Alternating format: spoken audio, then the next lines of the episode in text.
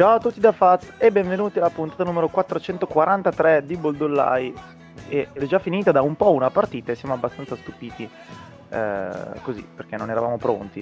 Nessuno aspettava che giocassero i Nets e gli Spurs alle 6 a che ora giocato, non so, non mi ricordo fa niente. Non è importante. Non interessava a nessuno, forse interessa a Tim, ma arriverà a Tim. Ciao Fleccio. Ciao a tutti. Ciao Lore. Ciao a tutti.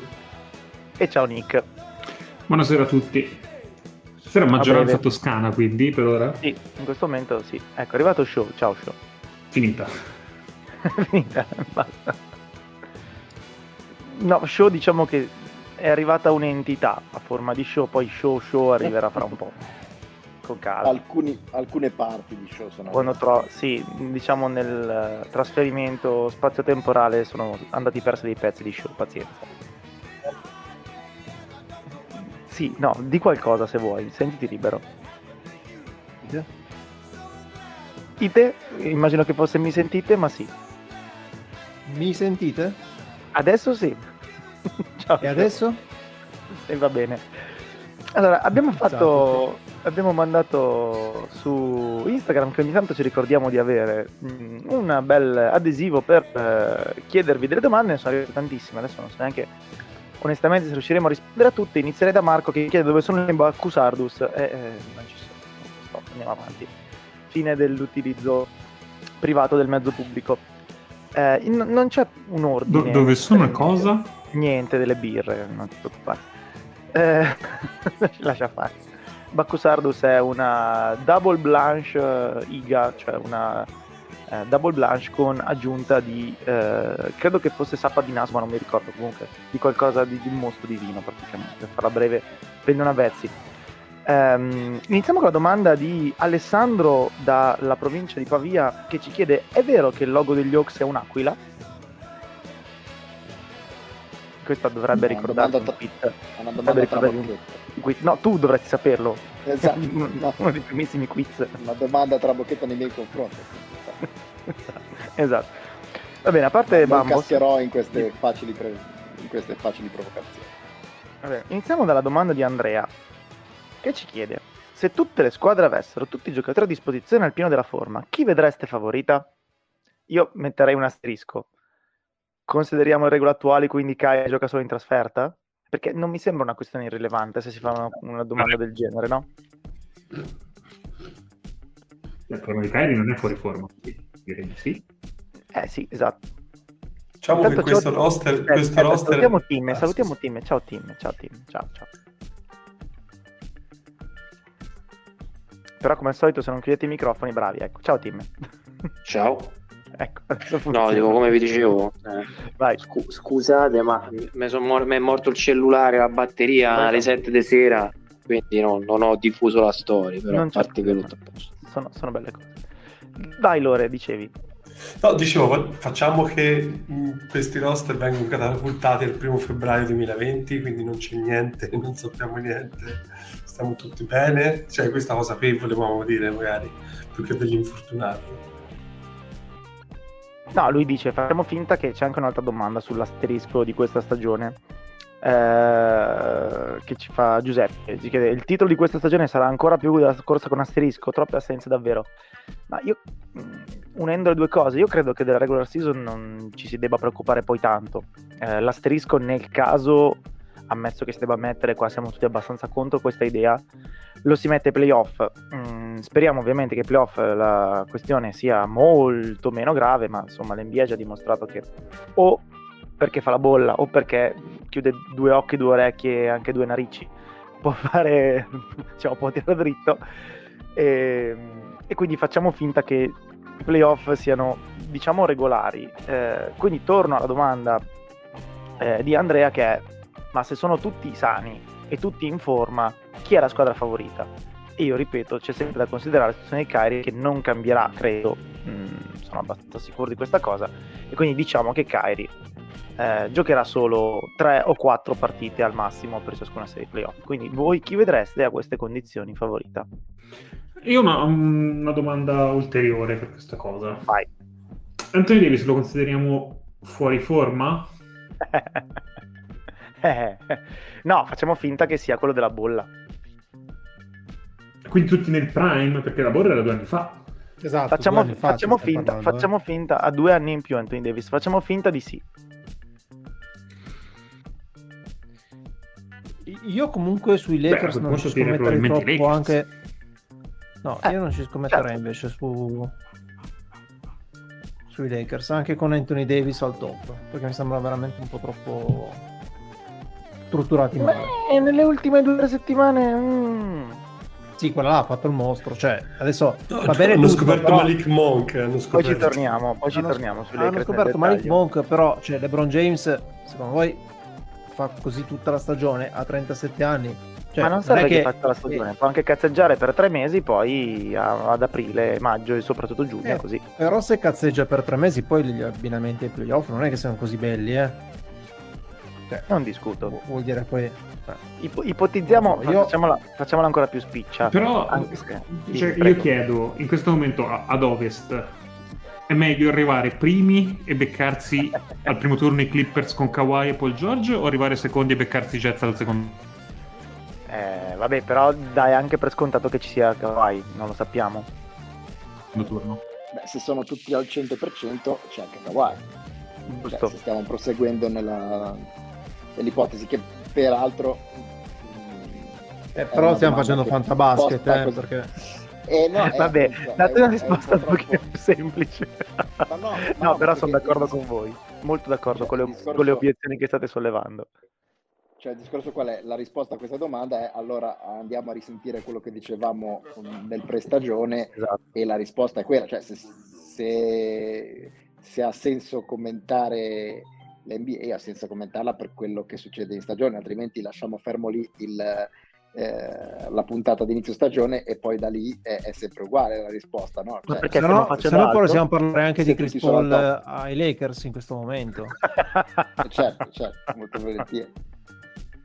Quindi il discorso è, eh, sì, eh, se, se, fossero tutti al top, ipotizzando che siano tutti al top, eh, si riparte dalle griglie di inizio stagione e ognuno aveva le sue. Io per me vedevo i Nets eh, primi e quindi sarebbero anche i Nets primi, ma non ha molto senso perché la stagione si sta giocando, eh, ci sono eh, infortuni legati al Covid e infortuni non legati al Covid, ci sono squadre che sono in forma, squadre che non sono in forma e, e quelle bisogna valutarle, non si può semplicemente eh, ignorare il contesto.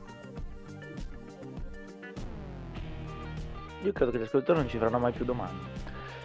Eh, io risponderei Bugs comunque, così la facciamo breve. È un'altra ottima risposta. Ma, ma eh, mm. allora io controdomando, avresti risposto Bugs anche a inizio stagione? Avevi detto Bugs anche a inizio stagione oppure è successo qualcosa che non è legato al Covid, agli infortuni che ti ha fatto cambiare idea? Perché questo Ma io mi ricordo, no. io mi ricordo di averne parlato nel, in Nervi Smara dicendo per me i Bucks non sono meglio i Nets ai playoff potrebbe aver nascondigliato qualcosa in più diamo per assodato che Kyrie non giocherà al 100% con le partite quindi più o meno resto dove stavo e ho anche visto come sono i Bucks con i tre in campo secondo me dobbiamo cambiare modo di approcciarci uh, proprio al rush finale, nel senso che negli ultimi uh, due anni, inclusa anche la bolla, abbiamo visto discreti capovolgimenti di fronte, non necessariamente eh, in grado di alterare la corsa al titolo, comunque abbastanza significativi. Eh, Miami insegna eh, che l'importante è come emergi nell'ultimo mese, l'ultimo mese e mezzo, motivo per cui fondamentalmente i Lakers non li darei per morti, anche se oggettivamente al momento sono costruiti male, tanto sappiamo tutti che probabilmente eh, attueranno massicce trade e che il roster è probabile che sia questo al 60-70% se, se vanno tra virgolette light, che non è detto che sia una squadra più forte da adesso, dove va visto. Eh, sinceramente, se prima era indicativa eh, la regular season, adesso a me sembra semplicemente una stazione eh, di passaggio in cui si cerca di rompere il meno possibile i giocatori, meno degli altri anni se possibile, e si spera che il Covid si tiri dall'altra parte. Quindi proprio cambierei proprio sistema, cioè quello che vediamo adesso è una preview, non è nemmeno più una stagione regolare, secondo me bisogna cominciare a vedere segnali da marzo Sì, ma neanche, secondo me neanche una preview, cioè l'asterisco lo si può mettere non sul, sul valore che avrà il titolo, ma quindi chi vincerà il titolo, chiunque sia, se lo sarà meritato come una stagione da due partite, ma eh, sul valore che hanno le partite che si stanno giocando in questo periodo qua. Cioè, non c'è niente o c'è molto poco di, eh, che si possa trarre dalla regular season in questo momento, cioè, l'ultimo mese è tutto molto casuale perché ci sono squadre eh, che un giorno hanno eh, il roster completo e il giorno dopo gliene mancano 8 come fai anche a valutare l'evoluzione tattica e tecnica di una squadra in una situazione del genere, oltre per non parlare dei risultati, delle strisce positive e negative. Si, si, si, tira la nottata, si guardano le partite, si apprezza quello, le singole prestazioni, ma poi secondo me per, fare, per tirare delle somme veramente, come ha detto Tim, bisogna fare dopo la trade deadline. Però se posso, ehm, siamo ormai al terzo anno in cui si vogliono mettere asterischi perché le condizioni fisiche sono quelle non ottimali e si comincia a dire che siamo arrivati al punto in cui magari quello ottimale o quello che ci si aspetta essere normale è quello che avveniva prima e non quello che sta avvenendo adesso. E quindi, cioè, io credo che eh, se ci sono, per carità, ci sono delle parti di fortuna, ci sono delle parti che secondo me sono un po' meno fortuna, un po' più... Eh, abilità di qualcuno di allenarsi in modo meglio, gestire meglio i minuti, costruire un roster più giovane, costruire un roster meno top heavy o roba del genere. Quindi a me la domanda principale di eh, se restano tutti sani come vince NBA mi sembrerebbe una domanda del tipo se avessero tutti 22 anni chi vincerebbe NBA cioè, è una roba che ha, ha, senso commentarla cioè fa parte comunque del gioco restare sani e cercare di restare tutti sani più a lungo in questo scenario in ogni caso. Cioè, fa parte delle difficoltà non è una cosa che vabbè ma è andata così e quindi pazienza. Però, sì sì sì ma io sono d'accordo al 100% cioè infatti gli altri anni non mettevo asterischi.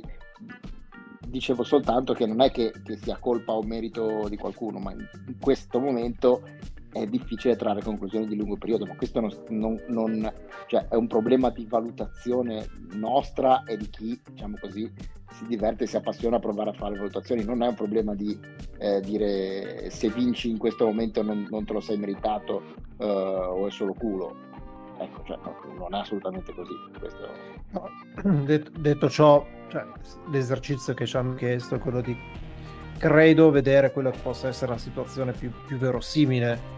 Cioè, ipotizzando che non si spacchi nessuno di, di, di, grosso e ipotizzando che quelli che potrebbero tornare tornino nella condizione di forma accettabile. Cioè, mi metterei nel, nelle condizioni per cui Clay che rientra stasera non abbia più problemi fisici durante l'anno, quindi possa crescere come, come prestazioni. Mm, e... È verosimile questa cosa. Cioè... Eh. No, beh, se... ok, cioè, eh, verosimile nel senso, cioè, no, non mi aspetto di magari di vedere un Kawhi al 100% dei playoff.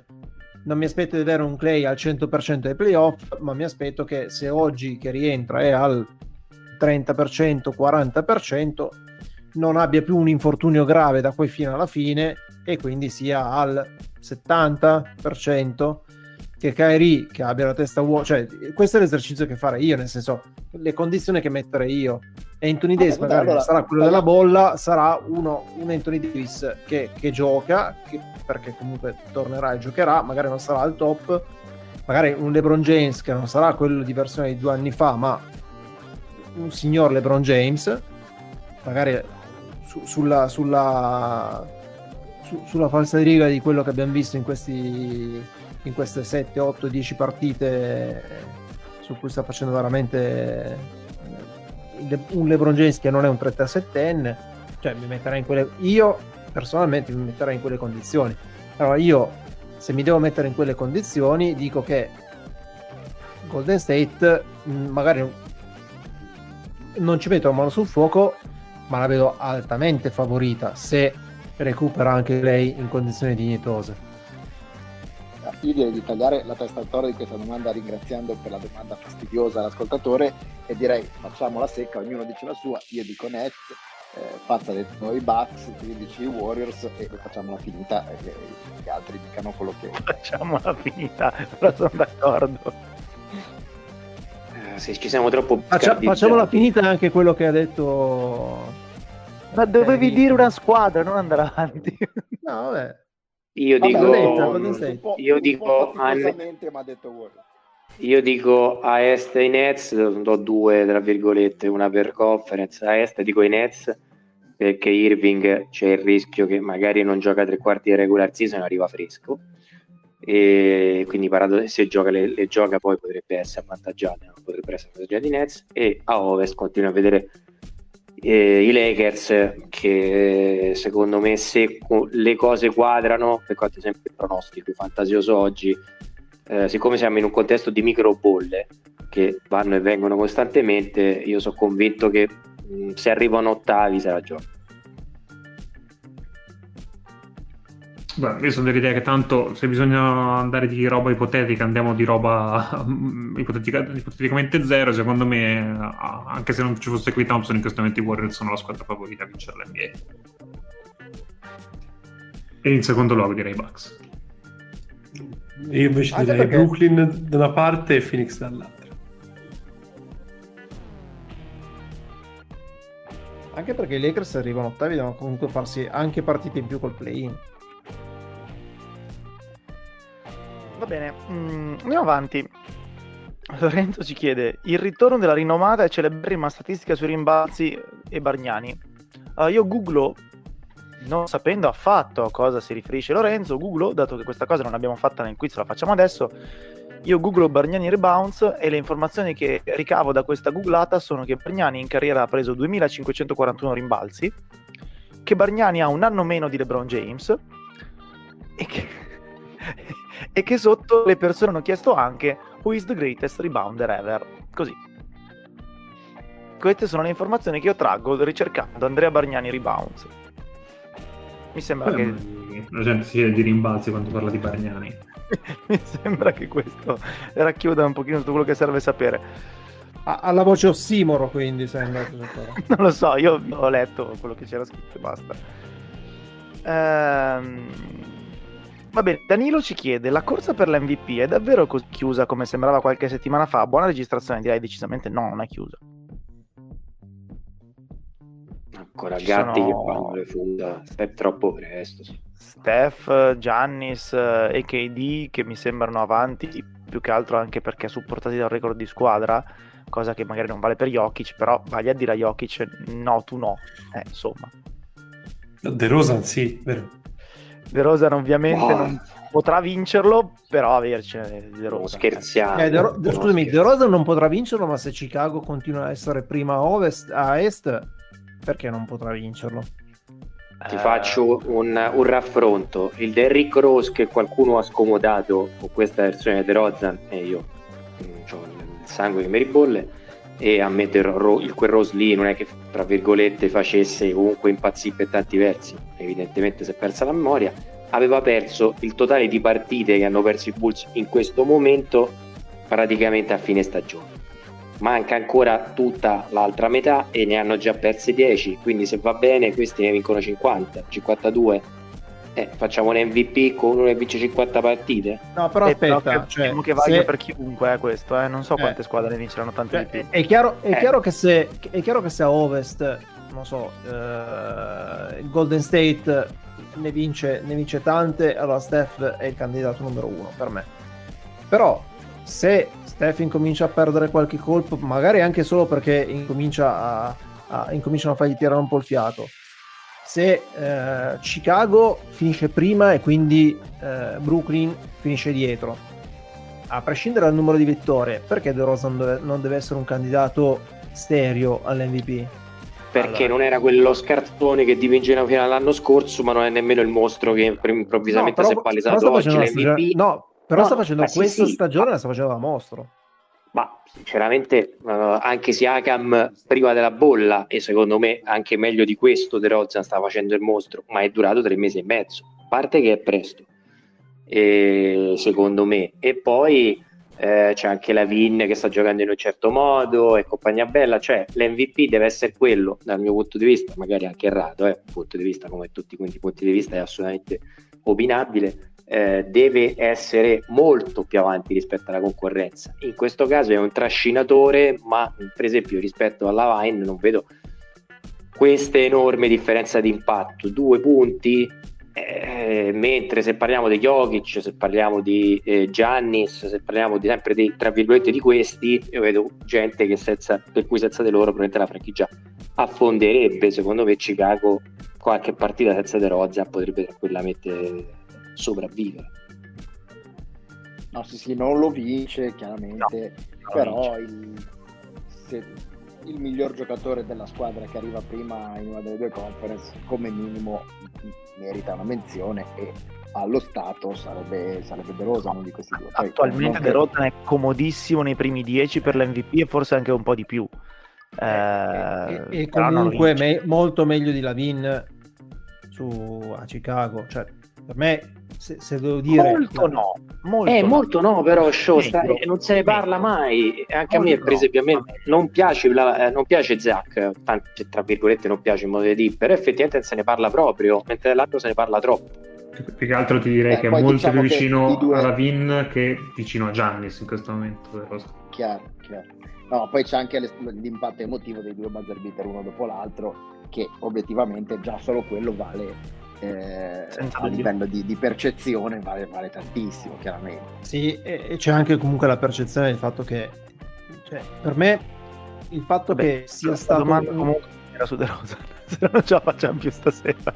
Vai, no, no, ma il fatto, che, il fatto, che, De Rosa fosse stato un giocatore che l'anno scorso, per un paio di stagioni, si è stato visto quasi come un appestato e che invece cambiando aria ha completamente rinnovato quello che era il suo, forse anche più di un paio di stagioni, ha completamente rinnovato quello che era la sua immagine ed è veramente un giocatore decisivo perché a prescindere dai, dai tuoi buzzer beater comunque sta portando Chicago in testa ad est in un est che comunque è, è competitivo.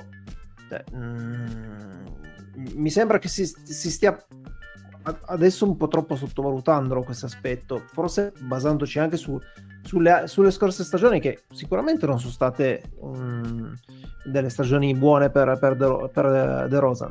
Però quest'anno cioè, mi sembra che veramente sia lì tra i ah, ti top, faccio un'altra domanda. Forse 6-7. Ti faccio un'altra domanda. Metti nella classifica oggi, eh, la stagione finisce oggi, eh, 9 gennaio. Eh, nella classifica dell'MVP è davanti De Rosa o Donovan Mitchell? E anche Devin Booker, top.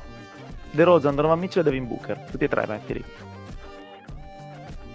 Ah, in questo momento li metto forse, no, forse leggermente sopra De Rozan, ma cioè, però la mia premessa è stata anche se arriva eh, Beh, ma se arriviamo in fondo alla stagione Chicago è prima. Sì, Chicago oggi è prima. Quindi la stagione finisce oggi Chicago è prima. Secondo me sopra. Ok così tanto sopra da farlo andare nella sfera dei Giannis, dei Curry, dei KD? Perché se tu mi dici... No, ma io non, cioè, ripeto, non ho detto che lo vince. No, no, non certo, no, no, vince. Però, però, ho detto se, senso, se io oggi, se oggi ti dicessi, sì, se io oggi ti dicessi Devin Booker eh, è un serio candidato MVP, ci si mette un po' a ridere, ma non perché Devin Booker non sia forte, ovviamente, ma perché eh, non è un serio candidato se, MVP. Se ho, perché oggi, secondo me, seri, seri candidati sono um, Curry, perché sta facendo una stagione della Madonna e con un record C- circa perché le ultime no. Stava, stava facendo. Sì ok sì, sì ok. Uh, Duran che però se, certo. se, alla fine della stagione va sotto Chicago mh, mm, qualche pensiero a farcelo ma no dai Poi, ripeto non, non ho detto Chicago non ne frega niente a nessuno No, è chiaro. È MVP, eh, non. Però, cioè, fa, fammi dire, cioè, io, ripeto, non ho detto che lo debba vincere De Rosa. Ho detto che la domanda iniziale era diventa un candidato MVP? Per me sì. Poi non sì, lo vince però, perché ci sono eh, altri che in conclusione, sembra, a meno che non cambino le cose in modo straordinario, tutto può essere, ancora è presto, sembra un fringe, cioè lo devi mettere lì perché non sì. puoi non metterlo per discorsi narrativi. In conclusione, io credo che sia un Zach Randolph plus plus, che per uno o due stagioni mm. è stato l'MVP sentimentale della Lega e credo che lui sia in quel pat lì.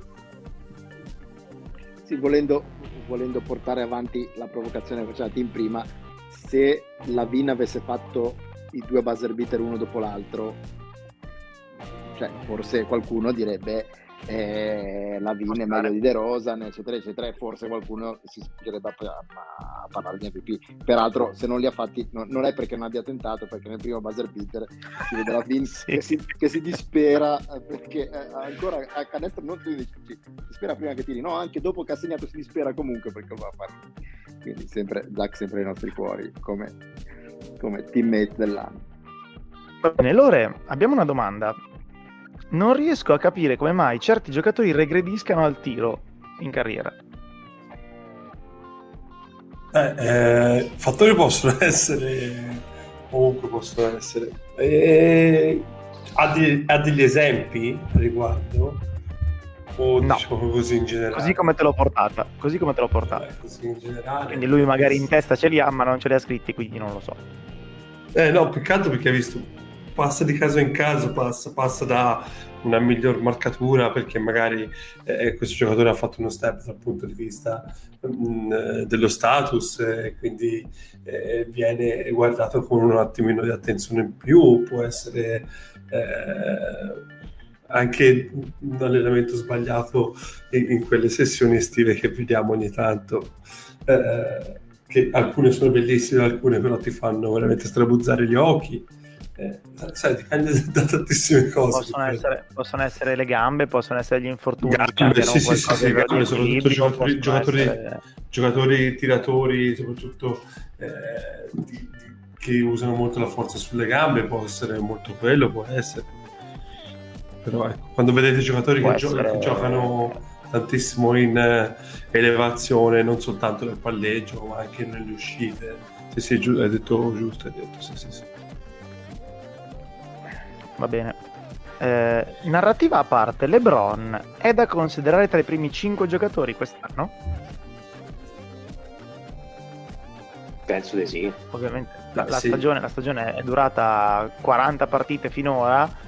Eh, di queste 40 per una ventina LeBron è stato uno dei migliori 5 giocatori. Poi sono le altre 20.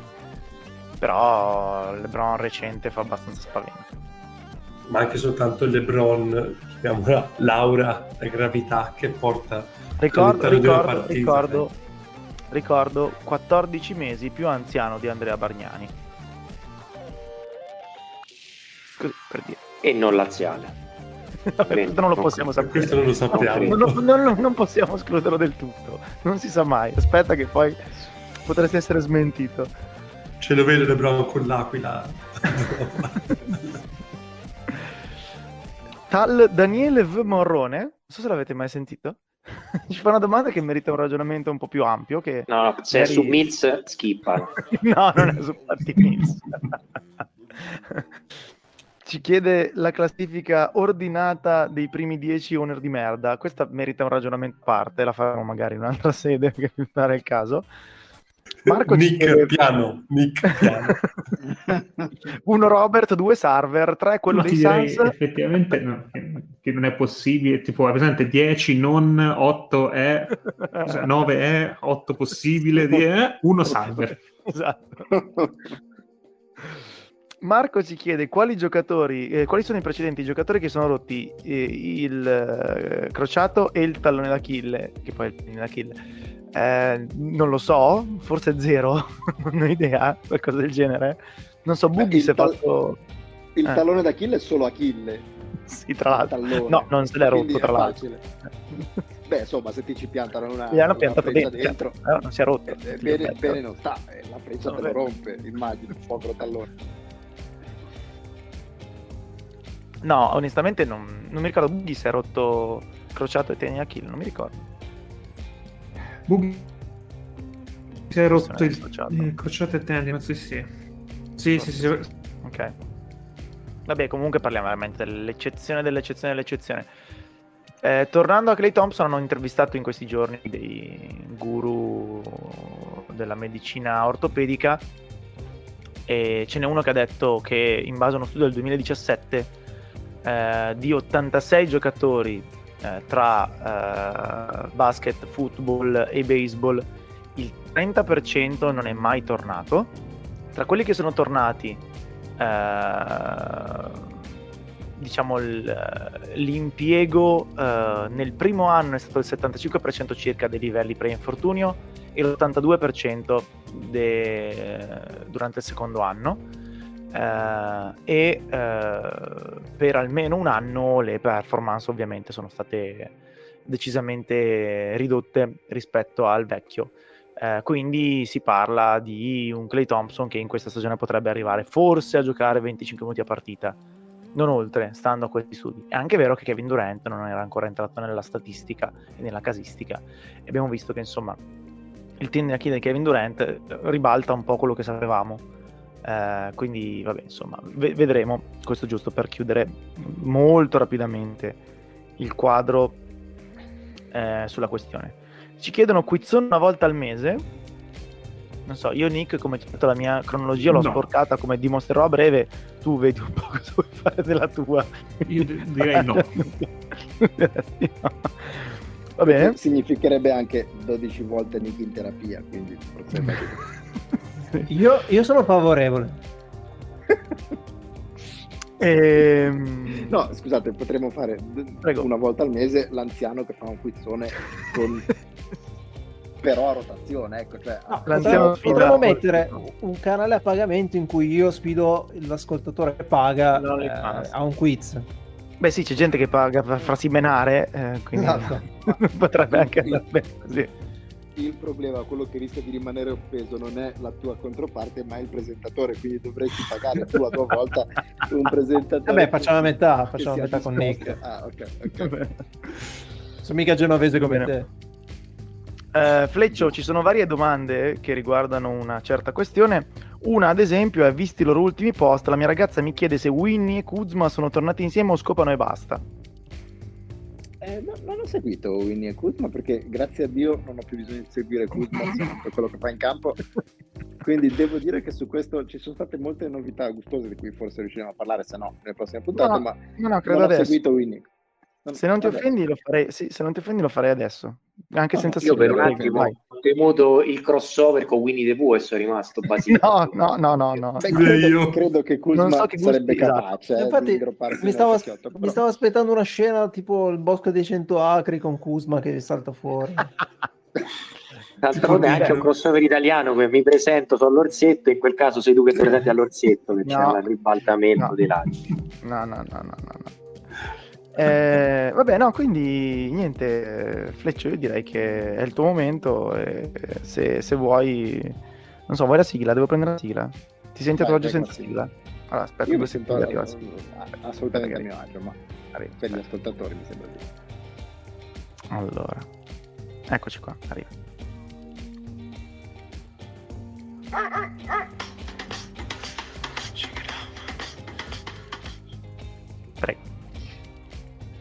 Allora, dicevo, ci sono state alcune, alcuni, alcune vicende abbastanza curiose, eh, tra cui ehm, partiamo prima da quelle un po' più agili.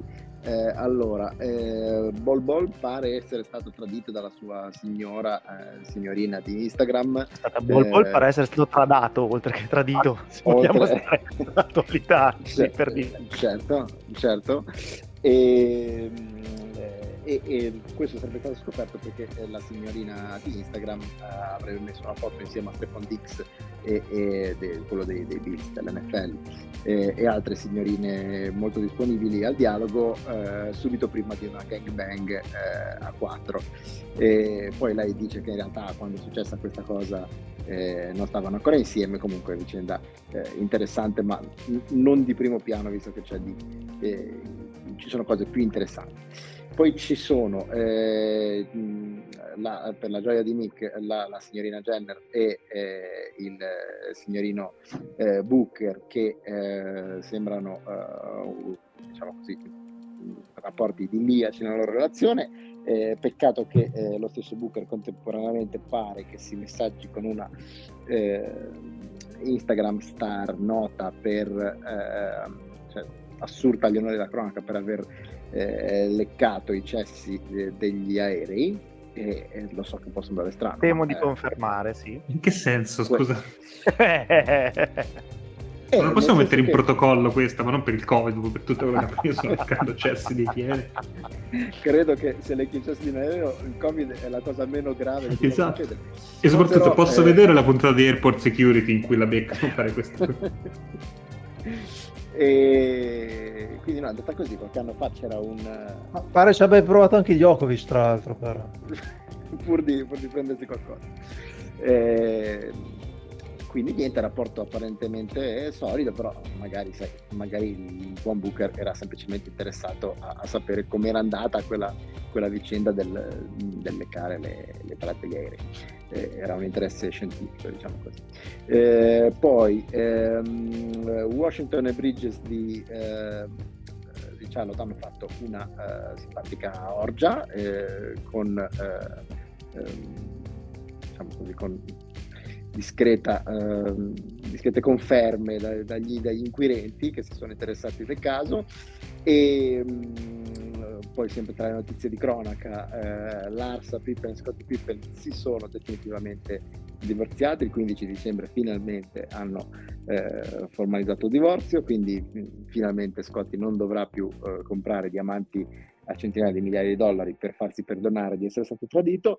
E comunque la sempre eccellente Larsa ha tenuto a precisare che eh, quando hanno fatto la domanda, eh, ma scusa, il divorzio quindi è perché tu i tuoi continui tradimenti, e lei dice, ma no, no, assolutamente no, non, non, non, non usate nemmeno ipotizzare una cosa del genere, eh, la biancheria sporca ce l'ha anche lui, solo che lui, io le sue cose non, non, le metto in piazza e io la sua biancheria sporca non la voglio più lavare. Quindi comunque l'Arsa non molla mai un colpo e non cede il punto a nessuno e per nessun motivo.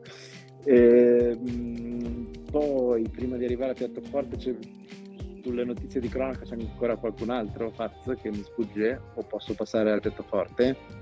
Aspetta che non mi ricordo più, che ero ammaliato assolutamente, non è che possa ricordarmi tutte, anche perché non vedo perché tu lo stia chiedendo a me, cioè come se le avessi cercate io queste cose. Eh, sì, esatto. No, no, no, solo perché tu sei come, come segretario e, e certo. notaio, diciamo così. Non, non so di cosa stia parlando, quindi tutto a posto? Nel momento eh, no, abbiamo finito, puoi andare pure con Tristan Thompson. Ecco, allora, il piatto forte è eh, Tristan Thompson, che... Mh, fa eh, un post Instagram in cui eh, tutto nero listato a lutto in cui dice eh, da un eh, cioè è emerso da un accertamento eh, aggiungo durante una causa civile eh, che io sono il padre di, di una signorina che appunto aveva iniziato questa causa civile accusandolo di essere il padre del suo bambino.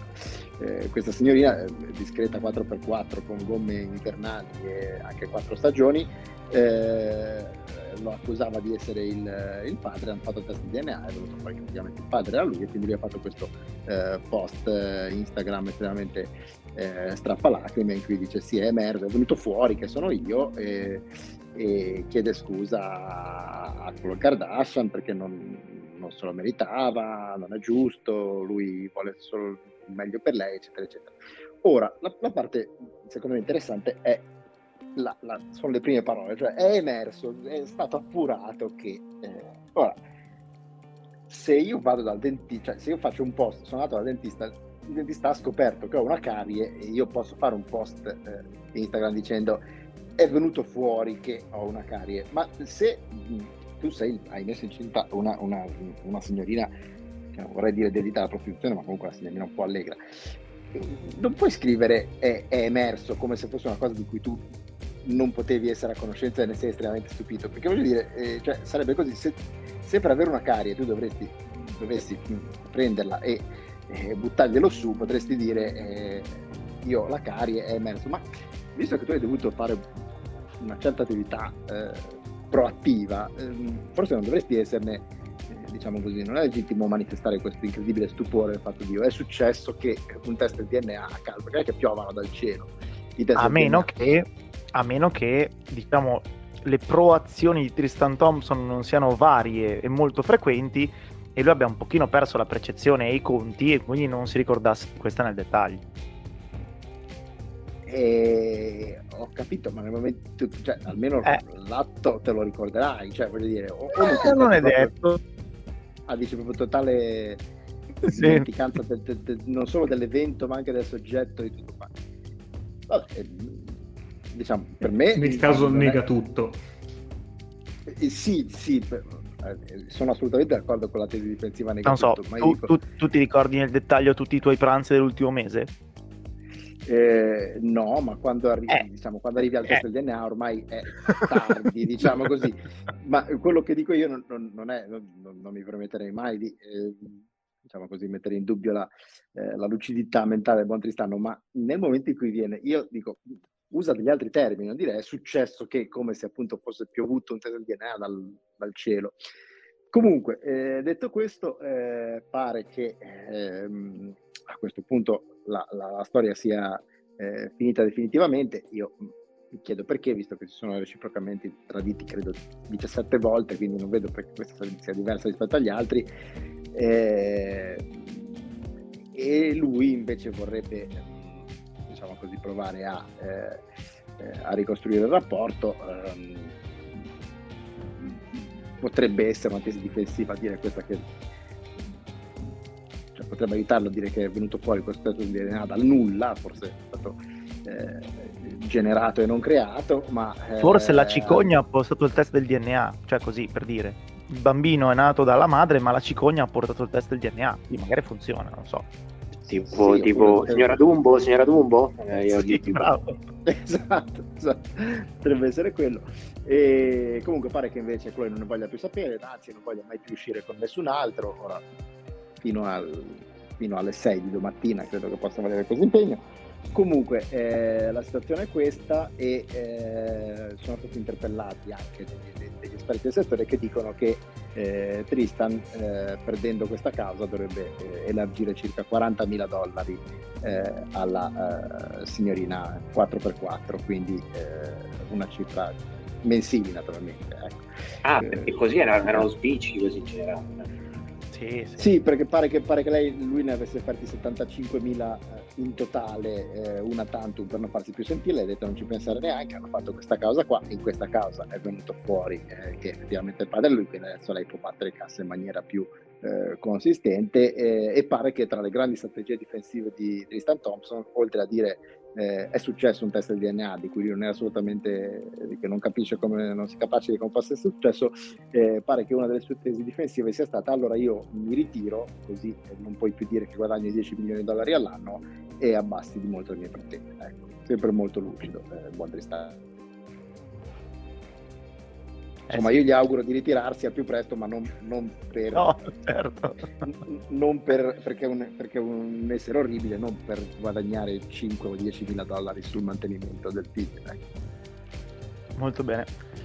Eh, quindi ringraziamo ovviamente per questo spazio finestra sul canile che tornerà spero non prima di altri due mesi ma non si sa mai io poi ci casco perché clicco per cercare una cosa me ne compaiono altre 20 e comunque eh, ringraziamo Tristan Thompson e sì, Pippen soprattutto. Più.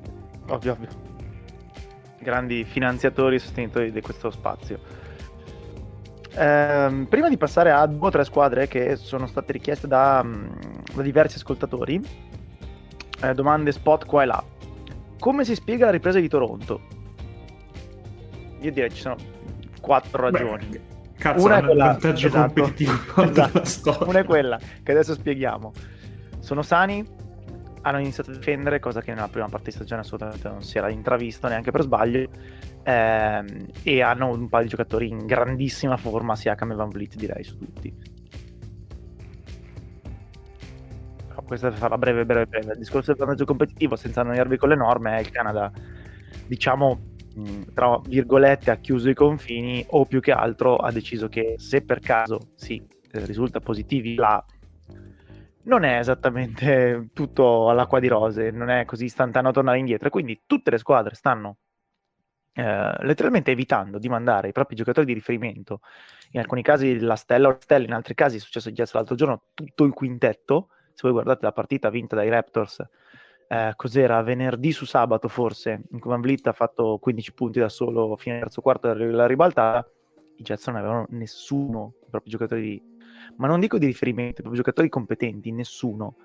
Eh, e quindi ovviamente Toronto sta vincendo tantissime partite in casa, quasi default. Sono come dire, come giocare contro una squadra che ha quattro partite in cinque notti con due viaggi, eh, è un vantaggio insito nel calendario in questo momento, che però vabbè insomma può anche compensare il fatto di aver giocato un anno intero a Tampa o dove diavolo stavano, quindi vabbè un pochino a livello karmico se lo meritano, però è indubbio che abbiano un grosso vantaggio. E in più comunque no, rispetto all'inizio stagione sono una squadra completamente diversa, poi vabbè Norse è tornato a divertirsi, ci sono momenti in cui gioca con eh, Birch, Ciwa e tipo Siakam insieme, momenti in cui Siakam è, è, è lungo e ci sono Barnes Onobi e, e cose così. Eh, squadra molto divertente da giocare, eh, hashtag braccia direi quando stanno in campo questi, perché veramente fanno spavento, però se dobbiamo pesare le cose credo che eh, diciamo il governo canadese abbia la parte principale dei meriti nella rinascita di Raptors. Ecco. Direi hashtag, hashtag... orchi. Sì, e comunque hashtag direi soprattutto Van Vliet, perché sì, pure lui è uno di quelli che, ecco, tornando al discorso di prima, avesse fatto due buzzer beater in due giorni, si, si, parlerebbe serenamente di Van Vliet tra i candidati MVP, perché sta giocando, sta facendo veramente di tutto. Assolutamente sì. Uh, andiamo avanti. Mm, ci chiedono se le prestazioni da centro di LeBron sono solo una sua peculiarità o hanno indicato una direzione. Io onestamente prendere quello che fa LeBron e trovare una direzione per tutta l'NBA mi sembra un no, po' complicato. Sì, sì appunto. No, diciamo che potrebbe, mh, potrebbe essere una direzione nel senso che mh, anni fa, quando ormai tanti anni fa, quando LeBron si avvicinava ai 30 eh, un'opinione abbastanza eh, educata e diffusa fosse quella di dire vabbè quando poi supererà i 30 si sposterà a giocare in pianta stabile da lungo così potrebbe eh, eh, gestirsi di più eh, e comunque lungo lo può fare perché lui ha l'altezza, il peso e la muscolatura di Carmalone quindi eh, diciamo Guarda, io ricordo distintamente che i nomi usciti qua erano Carmalone e Boris Dio così quindi non era totalmente impronosticabile sta roba. È che ce l'aspettava tipo 4 anni fa, non adesso. Eh, esatto, esatto. Cioè, la, la, la, linea in cui si sta arrivando ha avuto un po' di, eh, un po' di deviazioni perché ha fatto appunto 5, 6, 7 anni in cui sembrava non invecchiare mai. Forse eh, potrebbe essere una soluzione per il futuro, per, eh, però non si può neanche dire per allungargli ancora di qualche anno la carriera. Cosa no, arriva? Parlando veramente di futuro, esatto. Eh, Secondo me gioca Quindi... fin quando non arriva il figlio veramente. Sì, ma è dopo domani ormai il figlio. Cioè, mi sembra che qua sia un po' anche oltre. Eh. Il secondo figlio. Ah, ok, allora sì. Il figlio del figlio, forse. Il figlio del figlio. sì, nonno. No. Il nipote. Giocato con il nipote, perfetto.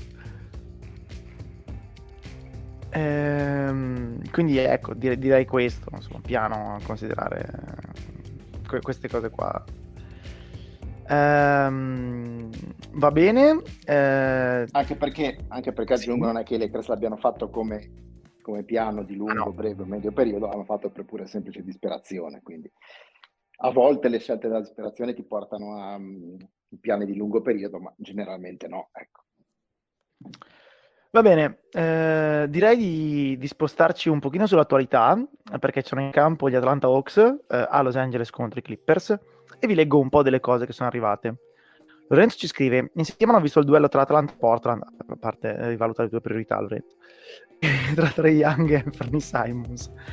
A che punto vedete i due giocatori due squadre? Magari Portland la facciamo un'altra volta. Su Young in particolare vedevo come sta scalando la classifica per più partite da 30 punti di assist, superando alcuni più grandi del gioco, ma vi chiedo, vi sembra un empty calories o può guidare una squadra vincente? Grazie mille, un saluto a tutti. Aggiungo tutte le cose eh, degli Hawks, così poi ne parliamo in modo un pochino più, più esteso. Eh, a parte sono arrivate tre domande nuove, ma queste non so se riusciamo a farle oggi. Eh, e a parte Bambos che ci chiedeva del, degli Hawks, quella che abbiamo già detto. Eh, Marco ci chiede, secondo voi cos'è che prima funzionava e ora non sta funzionando negli Hawks? Eh, che comunque va più o meno nella stessa direzione e forse ce n'era un'altra che adesso non vedo, ma comunque ci siamo capiti. Insomma, quindi il punto della situazione sugli Hawks e su Trae Young eh, da chiunque voglia. Io vi, vi, do uno spunto, onestamente non mi ricordo dove l'ho sentito. Eh, si parlava della costruzione del roster dei, degli Hawks e del fatto che eh, alcuni giocatori, Bogdanovic, Capelà e non solo, venissero da contesti in cui era chiesto loro di essere eh, forse un pochino meno protagonisti, specie a livello offensivo o di eh, minuti di quanto loro si sentissero in grado di fare. Bogdanovic sappiamo che partiva da sesto, Capelà ovviamente era in un sistema in cui faceva tutto Arden, per carità eh, aveva le sue cifre, le sue soddisfazioni, ma l'impatto era eh, tutto diciamo di riflesso da quello che creava Arden. Eh, e averli messi in un contesto in cui eh, c'è un altro giocatore, cosiddetto il sistema eliocentrico, quindi con Trae Young come stella in tutti i sensi, eh, e che necessita di eh, quindi un sacco di gregari che si sbattono come dei dannati, ha portato ad avere una squadra che ok, quando c'è Trae Young in campo, nella metacampo in cui Trae Young sposta è eh, obiettivamente molto molto forte. Adesso non mi ricordo, ma comunque gli Hawks in attacco sono top 5 NBA, adesso volete vado a vedere, ma comunque sono da quelle parti lì. Però tutto il resto è abbastanza deficitario. Eh, proprio perché ci sono giocatori affamati più di ribalta individuale che di risultati di squadra. Eh, in parte può essere che siano sentiti arrivati dopo i risultati della scorsa stagione, in parte il modo di giocare di Trae Young che sicuramente in attacco migliora i compagni, però può portarli a sbattersi meno in difesa e altre cose, quindi eh, diciamo alcuni di questi motivi possono sicuramente almeno in parte spiegare la cosa. Poi c'è da considerare che quando Trae Young si siede, l'attacco degli Hawks muore quanto è morta sempre la loro difesa e abbiamo i risultati attuali. Eh, poi Trae Young è anche in questo momento insomma difficilissimo da valutare perché l'abbiamo visto spostare i playoff ma entrambe quelle serie eh, possono portarsi dietro un asterisco e altre varie ed eventuali. Quindi, boh, dite quello che vi pare. Non vale cambiare per rispondere, ecco. per rispondere alla prima domanda, seccamente, secondo me, eh, in generale, Trey Young e i suoi punti e le sue prestazioni non sono empty calories, ma in questo momento lo sono perché eh, gli Hawks sono veramente allo sbando. Da, sono da un punto di vista numerico hanno giocato una partita recentemente in cui gli mancavano 13 giocatori, quindi cioè, sostanzialmente non c'era, c'era Trey Young e poi solo giocatori presi eh, dalla strada e temporaneamente, quindi è chiaro che in questo momento eh, tutto quello che fa Trey Young non è, eh, non è valutabile. E comunque sono empty calories anche perché il, il problema essenziale che hanno gli Hawks è la tenuta difensiva, cioè gli Hawks non sono probabilmente la peggior squadra difensiva della Lega, continuano a disinteressarsi totalmente della, della, transizione difensiva, infatti sono una delle squadre che perdono meno palloni, se non quella che ne perde meno in, assoluti, in assoluto, ma sono comunque ampiamente diciamo, avanti in classifica sui punti di transizione, quindi vuol dire che perdono pochi palloni, ma quando perdono palloni quegli altri vanno a segnare sempre e in questo contesto qua, certo, è ovvio che nel fatto che sia una squadra disastrosa difensivamente contribuisce anche Trey Young, però obiettivamente se attorno a lui nessuno lo mette in condizione di, eh, di avere una squadra decentemente bilanciata, eh, non può essere colpa sua di lui che il suo lo fa offensivamente, ecco, dovrebbe essere qualcun altro in quel roster o il coaching staff a costruirgli attorno a un contesto che gli, gli, possa permettere di essere difensivamente competitivi. Poi non saranno mai la miglior difesa della Lega, però da qui a prenderne 130 e passa contro Blazers senza Lillard e McCollum, appunto la partita che, che di cui si parlava, ecco, se ne prendi 130 e passa, di cui 40 e fischia da Simons senza Lillard e McCollum, vuol dire che proprio ti stai disinteressando della fase difensiva e, e ti meriti di essere quarto ultimi, terzo ultimi in quello che sono adesso, la loro conference. Eh, il trend poi continua, insomma, adesso live hanno presi 60 dai Clippers capitanati da Coffee, eh, quindi insomma... Eh sì, tra l'altro i, i, i, Clippers da quando è fuori Paul George sono tipo uno dei peggiori 5 attacchi dell'NBA, quindi esattamente siamo sempre lì. Eh, pre- cioè, la media è 120, probabilmente nel secondo tempo immagino che ci sarà un trend un po' diverso, però eh, il problema è che poi, come giustamente ricordava anche Fleccio, eh, è anche difficile eh, metterli su una pubblica piazza, anche perché effettivamente sono stati una delle squadre più colpite dal discorso del, del protocollo. Eh, un altro problema che hanno palesato, e io non me lo aspettavo, al di là del discorso sacco difesa, che oggettivamente io faccio fatica più a trovare un colore neutro, il grigio. Qua è proprio bianco o nero, effettivamente è una squadra molto semplice da giudicare da questo punto di vista.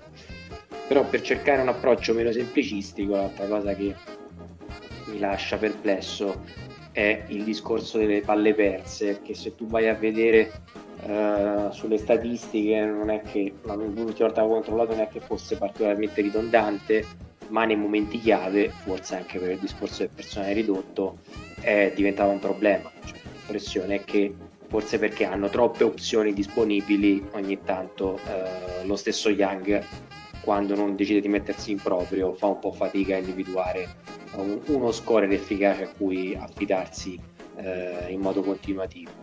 Detto questo, aspettiamo un pochino meglio da Gallinari quest'anno, volendo guardare cose un po' più verso gli azzurri, però ancora fa in tempo a cambiare stagione. Io credo che eh, loro ancora non abbiano trovato la, la, rotazione ideale. L'anno scorso lo trovarono tardi durante la stagione dopo lo Star Game per causa di un infortunio. Quest'anno a un certo punto sembrava di sì e adesso mi sembra che sono completamente persi. E mi pare che sia tutto veramente un problema di... che sembrano giocare fuori sincrono. Eh, avete già citato le palle perse, che mi sembra bellissimo. Eh, difensivamente sono problematici lo sono a livello strutturale, secondo me, difensivamente, perché non hanno tutti questi difensori eccellenti a roster, spesso hanno dei giocatori che sono de- de- dei manus, de- insomma, dei malus difensivi, ma no, no, no, non sembrano giocare l'uno per l'altro. Secondo me c'è proprio un discorso che non, uh, non hanno fatto click, quest'anno non l'hanno veramente mai fatto, l'anno scorso hanno fatto tardi poi sono, hanno volato. Eh, non so se lo troveranno perché l'anno scorso l'hanno trovato un, un po' fortuitamente, quest'anno va un po' di no per assurdo mi viene da pensare che magari sia Hunter che li manda un po' fuori giri o fuori sincrono. Che può anche essere, eh, però come dire, sono tutte eh, motivazioni singole eh, che tornano, però mi sembra un problema complesso che non ha soluzioni semplici questo. Eh, l'anno scorso la soluzione semplice è capitata, eh, ma è capitata quasi per caso.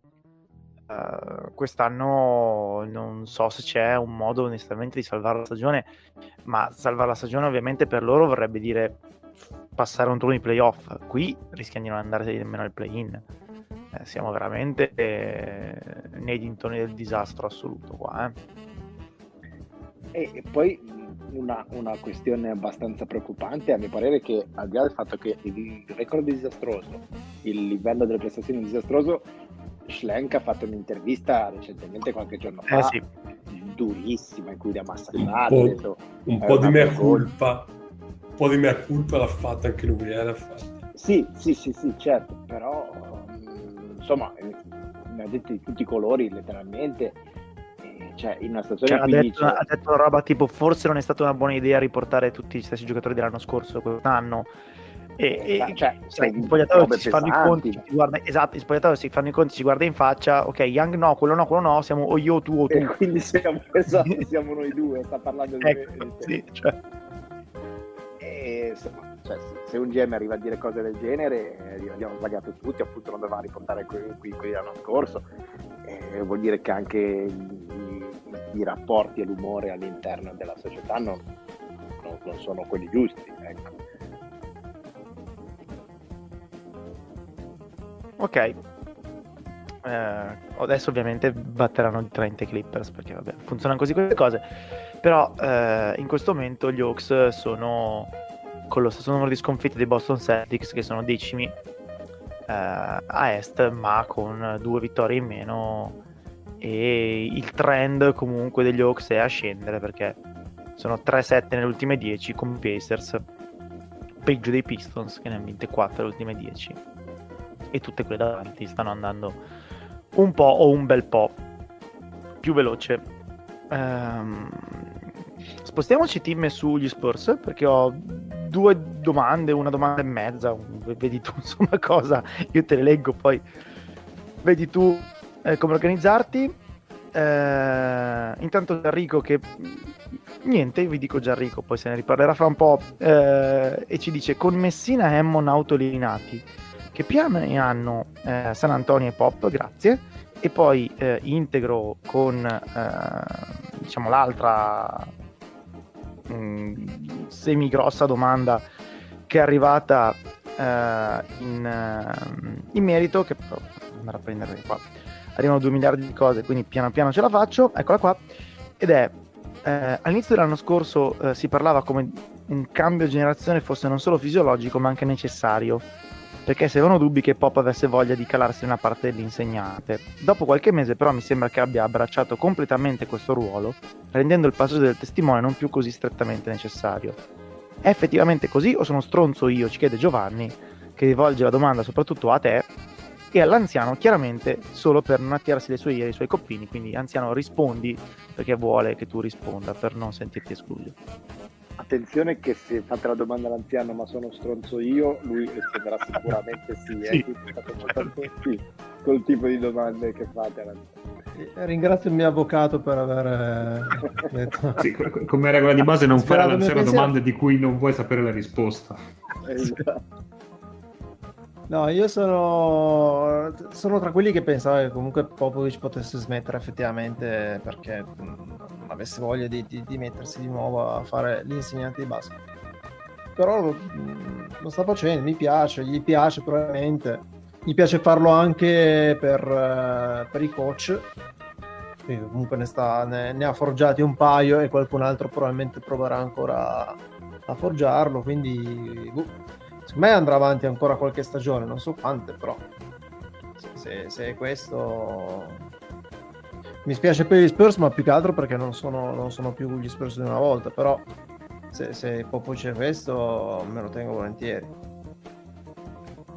Ma il discorso è estremamente complesso e difficile da riassumere, che di solito è un battuta d'esordio per chi ha pochi argomenti, ma eh, credo che sia doveroso eh, utilizzare questo tipo di approccio.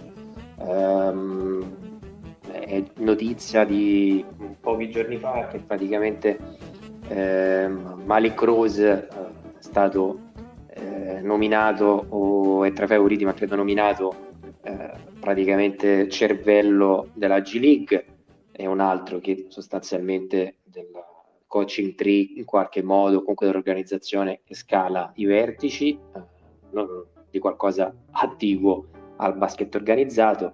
Io ho il timore eh, che ehm, più che a sostituire scusa, Fra, scusa, scusa, un secondo, io stavo guardando sul League Pass la partita e mi hanno fatto vedere una layup in cui c'era Alfred Payton e Mario Ezonia in campo e poi, poi capite perché sono nervoso però, cioè così a tradimento, stavamo facendo altro, sto guardando altro mi fanno vedere Peyton e Zoni. Cioè, non va bene, scusami, prego.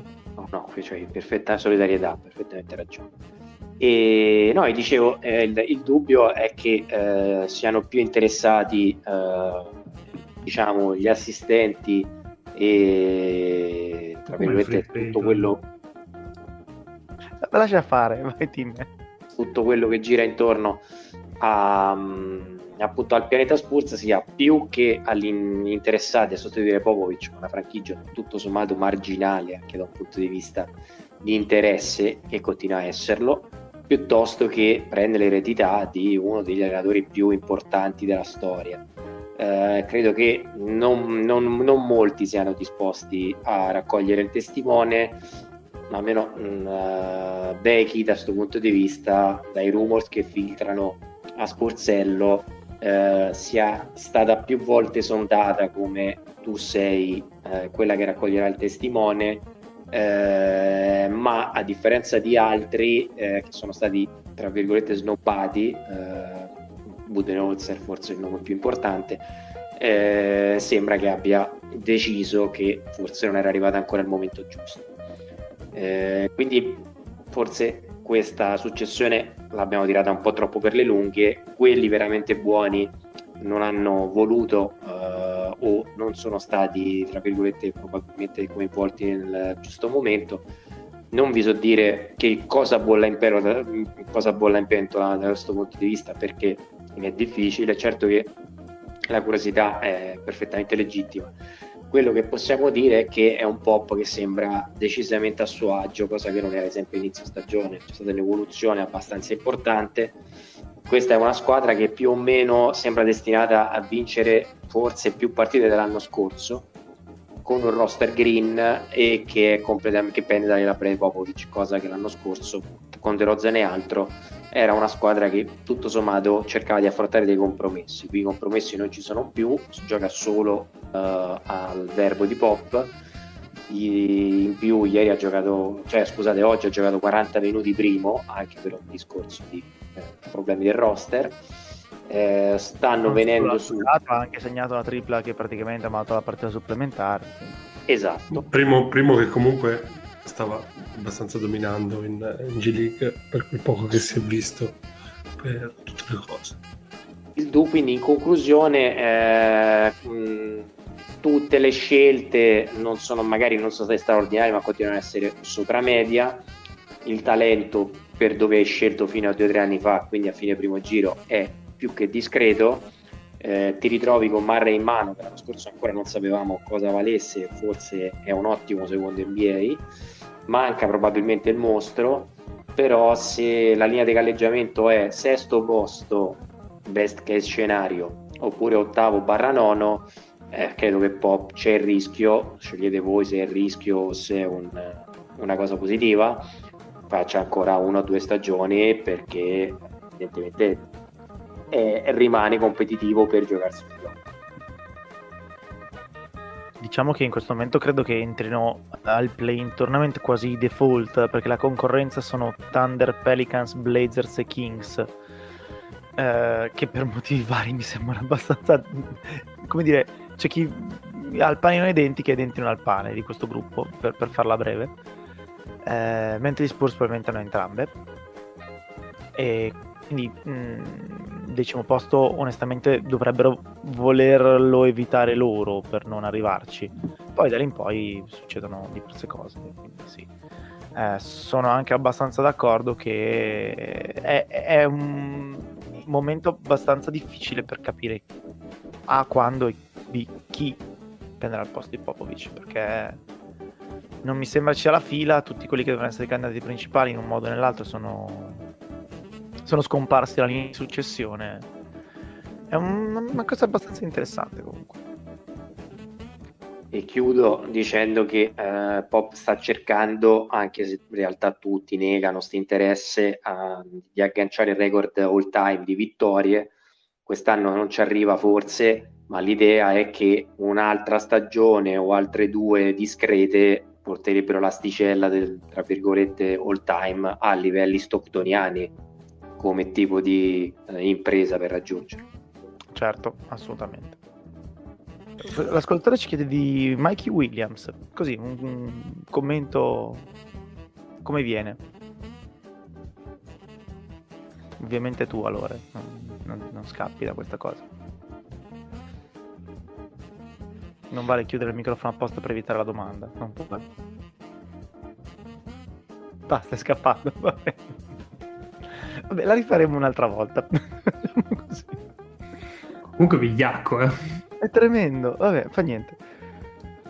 Va bene, eh, un'altra squadra eh, che interessa molto i, i, nostri ascoltatori, a parte domande qua la spot, ovviamente sono i Memphis Grizzlies, ce l'hanno chiesto... Ecco. Eh, ah, vuoi farlo? No, okay, no scusatemi. non si smutava. Ho allora, aspetta, col muso, poi non si smutava. Aspetta, aspetta che mi segno il punto della puntata così. Ah, pensavo che ti segnassi tipo, eh, ecco, oggi Vai. Lore eh, non riusciva a smutare. sì, ho il registro, siamo arrivati alle, all'intertrascrizione. La Death Note, la Death Note. Esatto. Aspetta che, ti, che, me lo segno, che sei un imbecille. Idiota. Allora, un ascoltatore ci chiede di Mikey Williams, così, eh, a bruciapelo, come viene? presto, aspettiamo di vedere un pochino cosa faccia dal prossimo anno. Presto ancora. Ok. Eh, una delle squadre più calde sulla bocca dei, dei commentatori in generale anche dei nostri ascoltatori che ci hanno fatto più domande eh, in merito eh, sono ovviamente i Memphis Grizzlies. Tra l'altro io ne ho tre, di, mh, tre persone dello stesso gruppo, quindi si saranno messi d'accordo palesemente, giusto per disturbare, no scherzo. Le tre domande sono: una, per voi cosa è scattato nella mente nelle mani dei Grizzlies che li ha fatti diventare i Bulls del 96? L'altra è: Memphis probabilmente finirà quarta ovest. Quale quinta sarebbe ideale per loro e quale quinta dovreste evitare a tutti i costi se foste in loro? La risposta facile su me è Lakers da evitare, non è che è tanto complicata. Poi vediamo sulla preferita. E... e, l'altra domanda è semplicemente un generico parlateci dei Grizzlies come se giocassero a Bibbiano. Eh, giungo invece con una quarta domanda di un ascoltatore di un altro di, diciamo, di altra provenienza, di un altro ambito che ci chiede eh, se eh, nella stagione dei Grizzlies c'è più sostanza di quanta ce n'era magari nella stagione degli Hawks dell'anno scorso, visto come sta andando a finire, eh, e quindi se è un punto di partenza per migliorare ancora o se mh, diciamo potrebbe essere un poco di paglia. Quindi in generale parliamo di Grizzlies e poi iniziamo a vedere quale potrebbe essere la loro situazione ideale. Eh, io, ripeto, vedendo la classifica così come adesso, direi che eh, potrebbero essere contenti di incontrare Dallas e eviterebbero volentieri di incontrare i Lakers. Eh, però, insomma, è abbastanza fluida ancora la situazione eh, dal quinto in giù, quindi mi pare un po' prematuro. Invece, no, un pochino più in generale sui Memphis Grizzlies, di cui ha anche scritto eh, Zach Lowe evidenziando il lavoro di Steven Adams. Eh, ovviamente sappiamo di Jamorant che ha fatto il saltone quest'anno.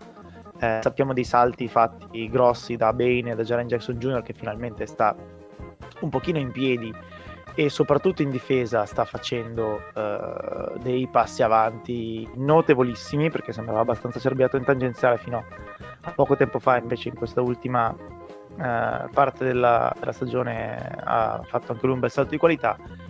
E insomma e quindi vediamo a che punto stanno. Un'altra cosa che ci, ci è stata chiesta è uh, praticamente cosa manca già ragionando un pochino in avanti eh, ai Grizzlies quale giocatore mh, sarebbe utile avere per eh, ambire magari a traguardi un pochino più ambiziosi del,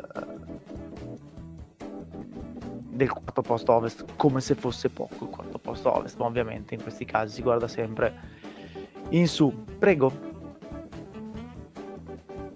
allora, cosa è cambiato è che difendono alla morte. Sono difensivamente mostruosi in questo periodo e non so eh, bene ah, cosa è... Prima che eh, Jamorant si infortunasse, i Grizzlies ci ricordiamo costantemente nelle ultime 3-4 posizioni eh, per eh, defense rating, quindi stavano dalle parti di Portland, dalle parti di Atlanta, così via. Adesso sono decimi eh, è vero che hanno avuto un po' di fortuna nelle partite, nella decina di partite giocate senza Jap, che gli avversari non segnavano da tre neanche eh, con eh, gli tiri d'allenamento piedi per terra, però non c'è solo quello, chiaramente. Scusa, prego. No, no, hai fatto bene, hai fatto bene.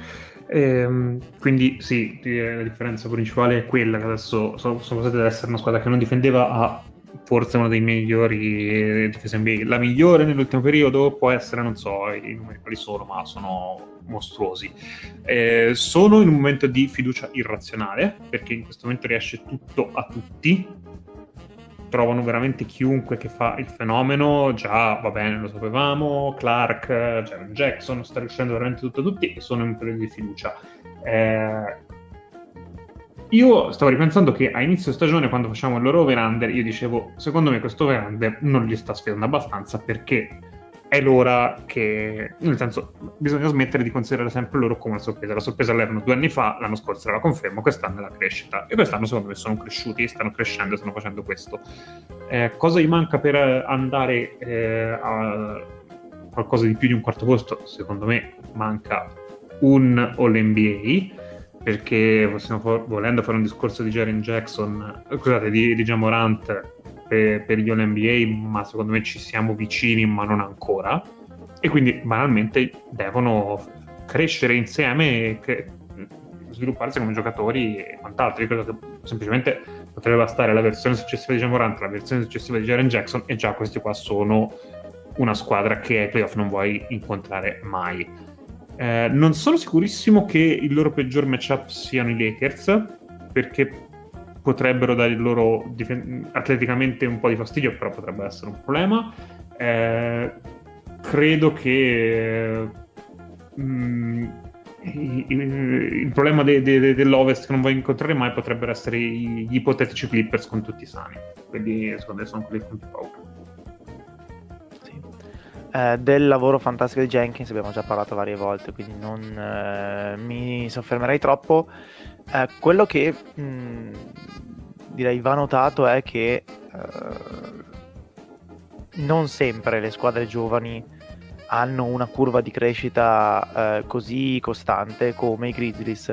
Ovviamente non si può fare il paragone con i Thunder eh, di Westbrook, Arden durante i Baca perché quelli praticamente alterzano insieme in finale NBA eh, qui eh, il livello è un pochino più basso, però è indiscutibile che ci sia un continuo miglioramento interno eh, della stragrande maggioranza dei giocatori e questo obiettivamente eh, è un, una cosa abbastanza rara e quindi grandissimo merito a Jenkins e anche a tutti i giocatori perché mi sembra uno spogliatoio che con la guida giusta ovviamente quella di Morent eh, rema dalla parte giusta. Non vedo mele marce non vedo gente che pensa alle proprie cose nonostante poi ci sia tantissima mm, competizione per praticamente tutto ciò che riguarda i minuti fuori dal quintetto titolare e forse anche per il quinto posto in quintetto.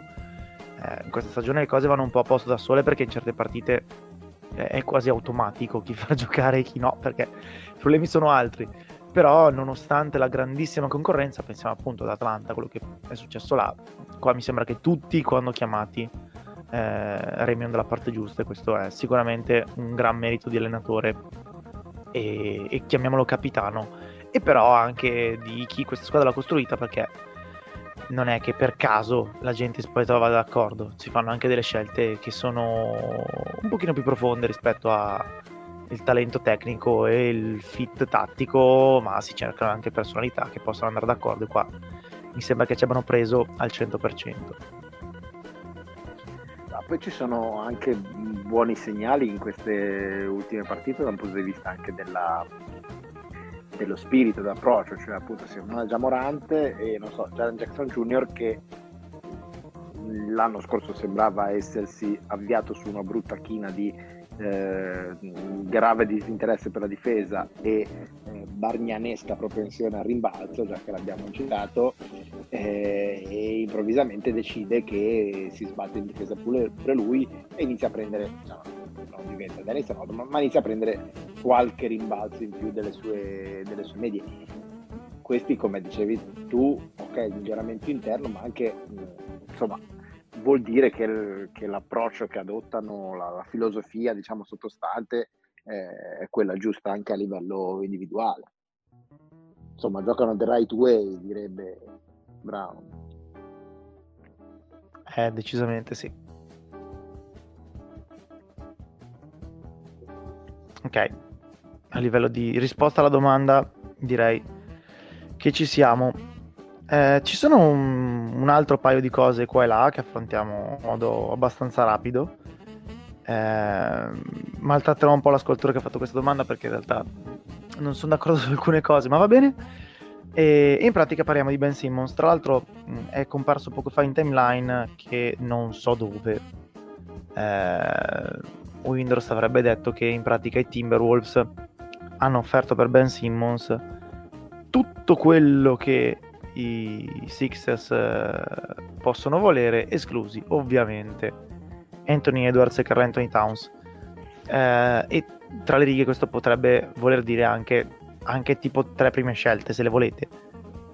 Mm, credo che Mori abbia altre idee, quindi le scelte benissimo. Mi devi dare anche qualcosa di utile oggi, perché sennò faccio una stagione in cui Embiid eh, per l'ennesima volta, almeno per il periodo attuale di stagione, sta facendo il eh, candidato MVP, diciamola così, per star larghi e intorno, diciamo, intorno al nulla, quindi insomma credo che fila voglia eh, un, uh, un, giocatore.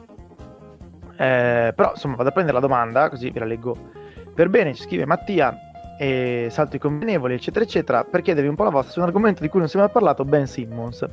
Mancando ormai un mese alla trade deadline, provò a immaginare qualche possibilità giocando un pochino con la trade machine di ESPN. Eh, per aprire qualche scenario ho messo un paio di punti fermi, ovvero una trade a due per far muovere Simmons, vinse le richieste di Morey, non riesco proprio a immaginarla, e qua possiamo starci. I Blazers, inseriti in tutte le mie proposte, mi pare che abbiano volontà di smantellare, perché penso che ormai la timeline di Lillard sia scaduta e non abbiano più margine per essere una serie contender con lui come stella. Io qua però opino, nel senso che mi pare che i Blazers abbiano deciso che Lillard questa stagione non giocherà più un minuto, eh, perché finalmente hanno fatto pace col fatto che il suo infortunio, tra virgolette, addominale, probabilmente è un problema allo psoas, eh, non va a posto se ci giochi sopra, non va a posto se lo bombardi di cortisone e varianti rifici così via. Eh, quindi mi sembra che cambierà tutto il resto tranne lui, onestamente. Non vedo i Blazers cedere Lillard adesso. Poi, per carità, eh, sono successe cose anche più strane. Però mi sembrerebbe molto, molto strano. E quindi tutte le proposte che Mattia ha fatto, che adesso vi leggo, e che prevedono uscita di Lillard, eh, mi, mi lasciano abbastanza dubbioso per questo motivo. Eh, comunque ha provato a mandare Lillard ai Sixers e Simmons ai Jets in cambio di Bogdanovic O'Neill e un po' di scelte qua e là. Ha provato a mandare sempre Lillard a fila eh, Ben Simmons a Memphis insieme a Sabonis. E in uscita a Memphis sarebbero Dillon Brooks, Steven Adams sostanzialmente e ovviamente anche in questo caso un po' di scelte. Questo qua per Memphis mi piace abbastanza poco, se devo dire la verità. Ha provato a mandare sempre con Lillard a Philadelphia Ben Simmons a Cleveland e Kevin Love a Portland, che mi sembra abbastanza complicata per Portland, senza offesa, giustificare l'addio a Lillard prendersi Kevin Love. E, e, ha provato a mandare, ovviamente con Lillard a fila, Ben Simmons di nuovo a Memphis in cambio di Steven Adams e Dylan Brooks che andrebbero a Portland. Anche in questo caso la vedo dura che eh, Portland, se proprio deve cedere Lillard, sia contenti di Steven Adams, Brooks e metti anche 3 o 4 prime scelte, perché qua non c'è veramente nulla. Quindi mm, credo che si ritornerà a parlare un pochino più di Ben Simmons uh, in vista deadline perché per quanto Mori abbia detto eh, non è uno sprint, è una maratona, siamo disposti a soffrire per quattro anni finché non abbiamo l'offerta giusta e così via. Insomma, ne abbiamo già parlato più volte, non aumenteranno le offerte per Simmons, eh, ci sarà qualcuno che avrà un filo più fretta è disposto a sacrificare qualcosa in più, però non vedo Minnesota disponibile a mettere Edwards o Towns, quindi lì non se ne fa nulla. Non vedo qui, non vedo là, nessuno smantella nel modo in cui vorrebbe Mori, quindi niente Bill, niente Lillard. Eh, non ho idea se lo cederà per eh, lo stesso pacchetto di noccioline che ha rifiutato a settembre o quando era, quello di Minnesota, però credo che a un certo punto questa cosa andrà risolta e non, eh, non si potrà sicuramente andare sui quattro anni eh, che, che Mori vorrebbe fino a trovare soddisfazione. Eh, non so, secondo voi ho detto idiozie su Lillard? Cioè, vedete uno scenario in cui adesso Portland dice vabbè, ciao, basta, vai?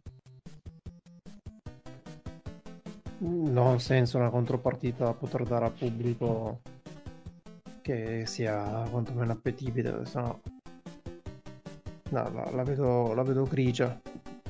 Cioè, uno di quei giocatori che se, se muovi o fai rebuild totale oppure devi, devi, dare qualche altro nome quantomeno di spessore da dare, da dare al tuo pubblico. Ma spessore quanto Lillard?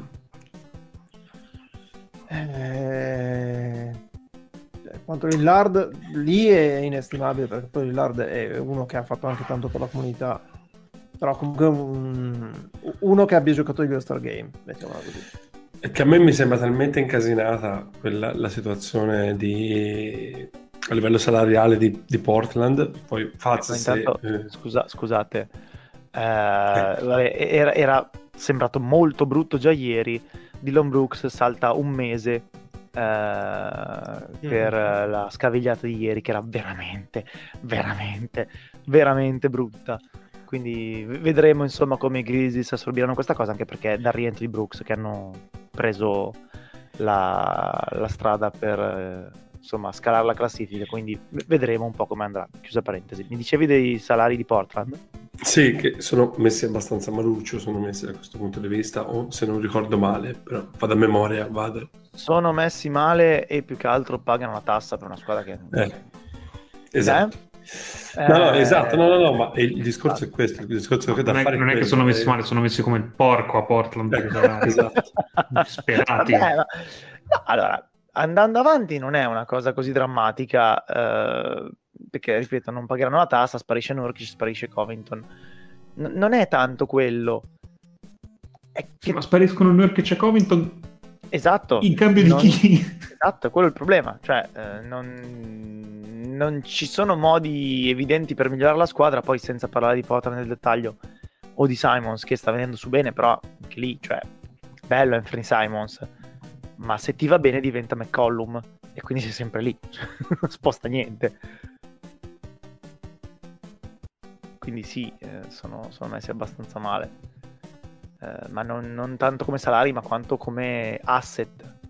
Eh, anche perché Simons praticamente adesso è incedibile perché è restricted da fine anno, quindi se anche lo cedi non ottieni mai il suo valore, eh, come dire, intrinseco, ma si va al risparmio da parte di eventuali acquirenti, quindi non, non ha nessunissimo no, senso. Ma l'idea, l'idea, l'idea, l'idea, che diceva è dare via Lillard per prendere no, certo. un giocatore della caratura di Lillard e poi ritrovare... Allora, innanzitutto penso che non lo trovi in questo, in questo momento, ma secondo ti ritrovi nella stessa situazione impelagato a livello salariale, a livello appunto di non avere ricambi, a livello di non avere asset, come sei ora. Che o ci vuole veramente una rivoluzione dal punto di vista tattico, però il roster rimane quello e non è assolutamente facile a mio modo di vedere. O eh, mi sembra che la soluzione sia una sola, ovvero crearsi un, uh, un portafoglio di asset che possa essere giocatori, scelte e tutto quanto per rivedere poi il futuro. È anche chiaro che nel momento in cui però tu dai Lillard il 40, potrebbe arrivare anche al 45% del tuo cap, eh, qualsiasi cosa tu possa mettergli intorno mh, mm, ha una limitazione abbastanza significativa. Non, non potrai mai andare a fare la spesa vera che vorresti fare. E soprattutto se vuoi crearti un portafoglio di asset, come diceva prima Nick, vuol dire che niente Nurkic, niente Covington, niente CJ McCallum e quindi anche nel momento in cui tu dovessi avere degli asset da spendere sul mercato devi prenderci praticamente altri tre titolari. E tanta fortuna fa sta roba. Quindi non, non lo so. Eh, però... Penso averlo già detto, ma mh, mm, lo ripeto. Secondo me il loro secondo miglior asset a parte Lillard non è McCollum in questo momento. E come dicevi te non è nemmeno Simons. Eh no, forse è Larry Nance, però... Eh, per me è Larry Nance. Però Larry Nance col contratto che ha non è che ti torna indietro chissà cosa. Specie perché per te per, per portare i contratti che rientrano sono estremamente importanti. Ah, sicuramente che... Portland non può fare uno scambio del genere in cui prende più salario di quanto ne c'è. Esatto, quindi... Non scherziamo, eh. No, no, assolutamente. Eh, va bene, credo di averle lette tutte. Mm, nel caso poi me le riguardo con calma e se ho lasciato dei pezzi da parte le usiamo tranquillamente settimana prossima. Mm, ovviamente, cari ascoltatori, se volete eh, fate altre domande, sapete dove scriverci. Eh, non è necessario che facciamo noi l'adesivino su Instagram, scriveteci su WhatsApp se avete il numero, su Telegram, su le mail, su dove diavolo vi pare, fate come vi volete. E basta, credo che per quanto riguardi la puntata di oggi niente, ci teniamo per la settimana prossima la classifica degli owner di merda, powered by Daniele Morrone, e una domanda a cui avevamo già risposto, credo, la prima volta 12 anni fa, la seconda 7-8, quindi perché ti fiamo le squadre che ti fiamo, ma tanto anche questa non mi sembra eh, senza offesa una cosa urgente. Mm, quindi confermo che abbiamo letto tutte le domande che c'erano da leggere L'unica cosa era, uh, come vedremo Golden State nei prossimi due mesi, più o meno ne abbiamo parlato, insomma, uh, il ritorno di due infortunati può rompere gli equilibri, non credo onestamente, anche perché tanto siamo sempre in un contesto in cui la gente entra ed esce dai quintetti e dalla possibilità di giocare ogni tre giorni, quindi mh, mm, non, non c'è nessun equilibrio da rompere in un certo senso.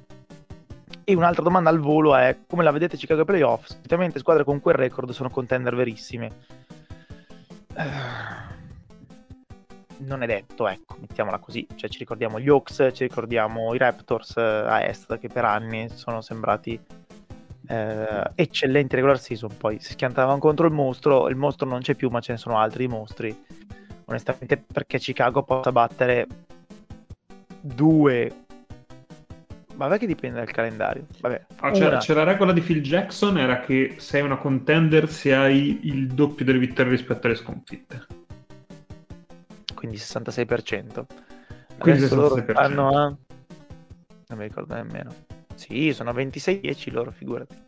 Quindi sì, sono nel territorio contender per uh, il teorema di Phil Jackson. Volevo anche aggiungere che spesso Phil Jackson aveva dei teoremi che si sono rivelati le- leggermente... eh, esatto, spesso... dipende, dipende, da quando ha coniato questo, questo teorema. No, no, era ancora sano quando l'ha coniato. Ah, ok, ok. Cioè, spesso Phil Jackson esprimeva parere sotto, che ne so, effetti di sostanze. Esatto. Cioè, ci, de- ci, deve essere proprio quel, quel, periodo buono perché prima eh sì. era, troppo, era, troppo, acidoso, poi è diventato troppo marcio. Sì, esatto. c'è stata quella parentesi che era buona e lì faceva le tenere valide. Per citare Frengo e Stop, uh, ogni tanto lo ritrovavano nella complanare che si era fumato l'impossibile. Più o meno. Ecco. Va bene, direi che basta così.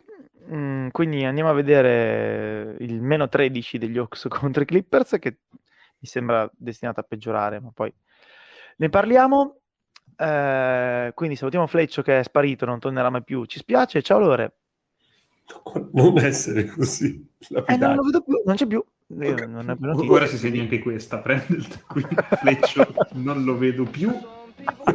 Death Note. Vabbè, eh Buona settimana a tutti. Ciao Tim. Ciao a tutti tranne ai Bagnets. Eh, oggi Maluccio. Ciao Nick. Buonasera a tutti, tranne gli hit che decidono di mettere nucleari quando cazzo potrebbero farsi i cazzi loro. E ricordiamo che Jurseven è il primo rookie da Shaq a fare quanti erano 5 partite in fila 15 rimbalzi, non mi ricordo. Vabbè. Ragazzi, la Turchia. La Turchia ci ha dato freedom, ma ci dà anche Jurseven. eh, ciao show. Ciao a tutti, soprattutto i Bagnets scesi. sì, va bene. Ciao a tutti a pazzo, alla settimana prossima. Cause I'm a picker, I'm a grinner, I'm a lover, and I'm a sinner. I play my music in the sun. I'm a joker, I'm a smoker, I'm a midnight joker. I get my love and all